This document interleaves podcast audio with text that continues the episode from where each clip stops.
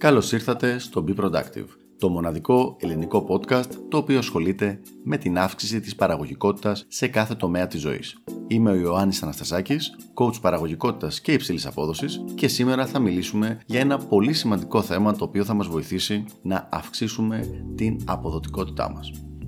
Το θέμα λοιπόν αυτό είναι το να βρούμε την πιο κατάλληλη ώρα για εμάς στην οποία να δουλεύουμε. Και αυτό εννοώ για τον καθένα προσωπικά Κάποιοι άνθρωποι είναι καλύτεροι στο να δουλεύουν το πρωί, κάποιοι άλλοι στη διάρκεια του μεσημεριού ή του απογεύματος και κάποιοι άλλοι αργά το βράδυ. Ο κάθε άνθρωπος έχει τη δική του ρουτίνα στο συγκεκριμένο θέμα, ένα περιθώριο ωρών στο οποίο η απόδοσή του είναι ή πολύ καλύτερη ή πολύ πιο εύκολο το να τη φτάσει σε υψηλό επίπεδο. Αυτό έχει σχέση με τον κυρκαδικό ρυθμό ο κυρκαδικός ρυθμός βασικά είναι ένα 24ωρο εσωτερικό ρολόι το οποίο τρέχει στο background του εγκεφάλου μας και έχει πάνω και κάτω στα επίπεδα ενέργειάς μας και καθώς και στην διανοητική μας απόδοση. Δηλαδή, ουσιαστικά αυτό που συμβαίνει είναι ότι κάποιοι άνθρωποι έχουν έμφυτη μεγαλύτερη αποδοτικότητα κάποιες συγκεκριμένες ώρες της ημέρας και κάποιοι άλλοι τις ίδιες ώρες νιστάζουν, δεν μπορούν να αποδώσουν, δεν μπορούν να κάνουν τίποτα.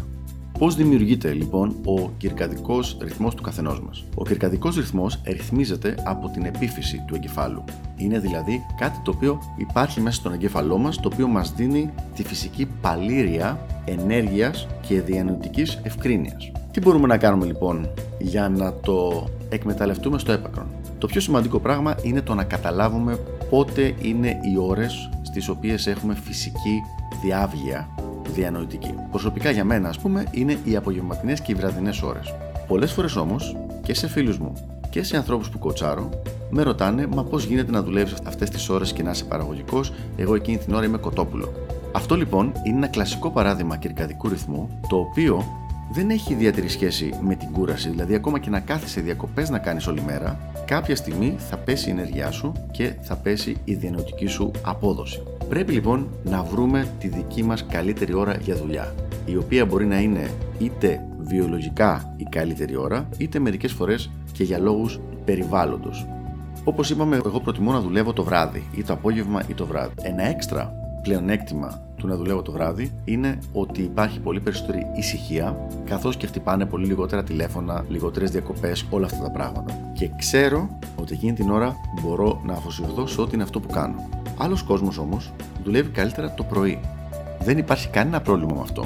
Το μόνο πρόβλημα δημιουργείται όταν κάποιος έχει μια τυπική δουλειά 9 με 5 και είναι υποχρεωμένος να δουλέψει εκείνες τις ώρες παρόλο που ο κυρικαδικό του ρυθμός τον σπρώχνει να έχει το ανάποδο πρόγραμμα. Εκεί δυστυχώς δεν μπορούν να γίνουν πολλά πράγματα πέρα από το να αλλάξει δουλειά ή να αλλάξει βάρδια αν είναι σε μια δουλειά που έχει βάρδιες. Το σημαντικό όμως πράγμα που πρέπει να πάρουμε από το συγκεκριμένο επεισόδιο είναι ότι πρέπει να ανακαλύψει ο καθένας μας ποιες είναι οι φυσικές του ώρες στις οποίες είναι πιο διανοητικά αποδοτικός και έχει μεγαλύτερη διάβγεια και να χρησιμοποιήσει αυτές τις ώρες για να κάνει την πιο παραγωγική του και ουσιαστική του εργασία. Αυτά λοιπόν για το συγκεκριμένο θέμα. Ελπίζω να βοήθησα λίγο και τα λέμε στο επόμενο επεισόδιο του Be Productive.